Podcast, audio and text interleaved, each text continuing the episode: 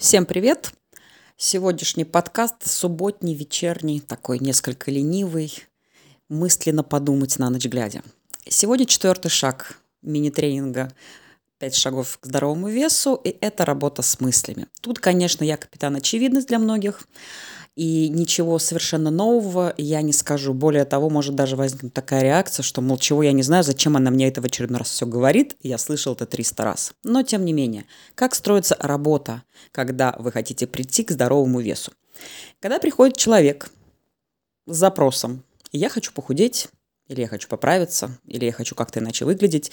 Дело в том, что запрос «я хочу наладить отношения со своим весом или со своим телом» крайне редко звучит, поэтому обычно «я хочу похудеть». И вот тут начинается работа. А зачем ты хочешь похудеть? Чтобы что? Ну, я хочу быть красивым. Хорошо. Быть красивым, чтобы что? Для того, чтобы чувствовать себя уверенным. Дальше. Чтобы что?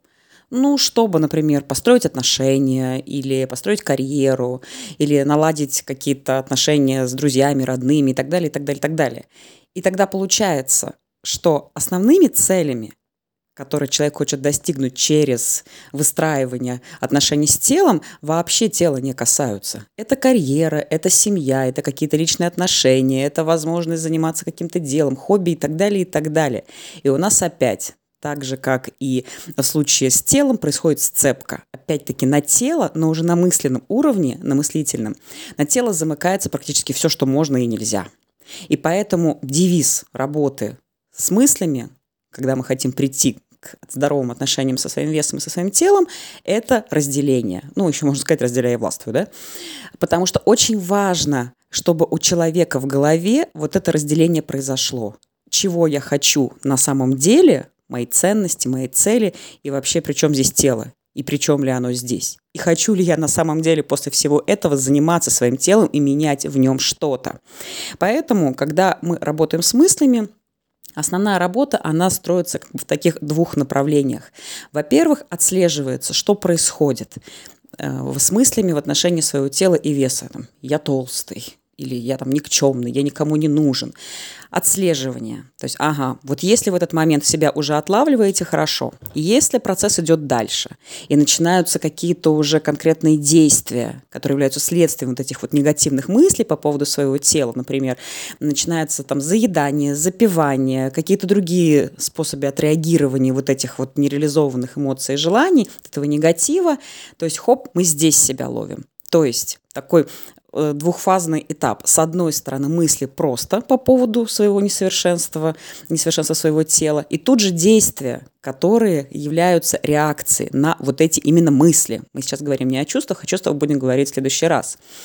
И важно вот в этом моменте как раз отловить себя. И тут привет, осознанность, первый подкаст, то, о чем я говорила, потому что крайне тяжело в этом моменте себя отловить и остановиться. Более того, не просто остановиться, а еще переключиться, потому что вот этот механизм сначала разделения, а потом переключения, он крайне важен. На что переключаемся?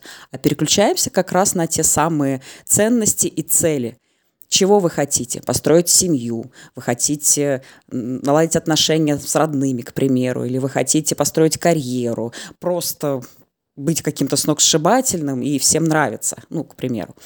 И что для этого можно делать уже сейчас, имея уже сейчас, чтобы вот эти эмоции, вот эти мысли, по поводу своего несовершенства переключить на то, чего вы действительно хотите. И это действительно сложная работа, потому что одно дело себя отловить в негативе по поводу своего тела, своего несовершенства, и совсем другое дело, гораздо более сложно, переключиться вдруг вот в этот момент на какой-то позитив. Начать делать что-то, что вам нравится, что приносит вам удовольствие. Если мы говорим о теле, к примеру, в этот момент пойти и принять ванну, да, или сходить записаться на массаж, или пойти подвигаться, потанцевать, танцевать, сделать что-то приятное для своего тела. Это не обязательно касается тела. Это могут, могут быть, например, составление планов на будущее, о том, как вы будете строить карьеру, как вы будете заниматься любимым делом, новым делом, возможно. Получите образование, получите где-то базу практики, начнете применять эти свои знания, зарабатывать. Ну, тут как бы цели у каждого свои. Но вот это построение вот этих планов и вот этих целей, мысли об этом, мысли – они должны воодушевлять. И в какой-то момент мозг научится переключаться. Если вдруг есть сложности с целями, с построениями целей, можно делать акцент на ценностях. Что для вас важно в этой жизни? Можно сделать прям целый список из определенных качеств характера, например, там, свобода, любовь к путешествиям, доброта и так далее, и так далее, храбрость, например. И выбрать из них 3-4 самых главных, которые для вас действительно важны. Ну, например, коммуникабельность, свобода, интеллект – и тогда, в те моменты, когда становится очень сложно и трудно, переключаться на эти ценности. А что я могу сделать в своей жизни, чтобы сейчас испытывать именно вот эти ценности? То есть чувствовать себя свободным, быть коммуникабельным и чувствовать от этого радость. Что я могу сделать? Какими действиями? Какими мыслями, опять-таки? Но в любом случае самое главное переключиться. И в какой-то момент мозг, как я уже говорила, очень пластичная машинка, у нас в голове, он научится. У него сформируются новые связи. Да, иногда это просто невероятно трудно. Это такая пробуксовка, это такая злость на, казалось бы, элементарные вещи. Что, я дурак, что ли? Я что, этого не знаю? Вы мне тут что зачесываете? Но это работает именно так.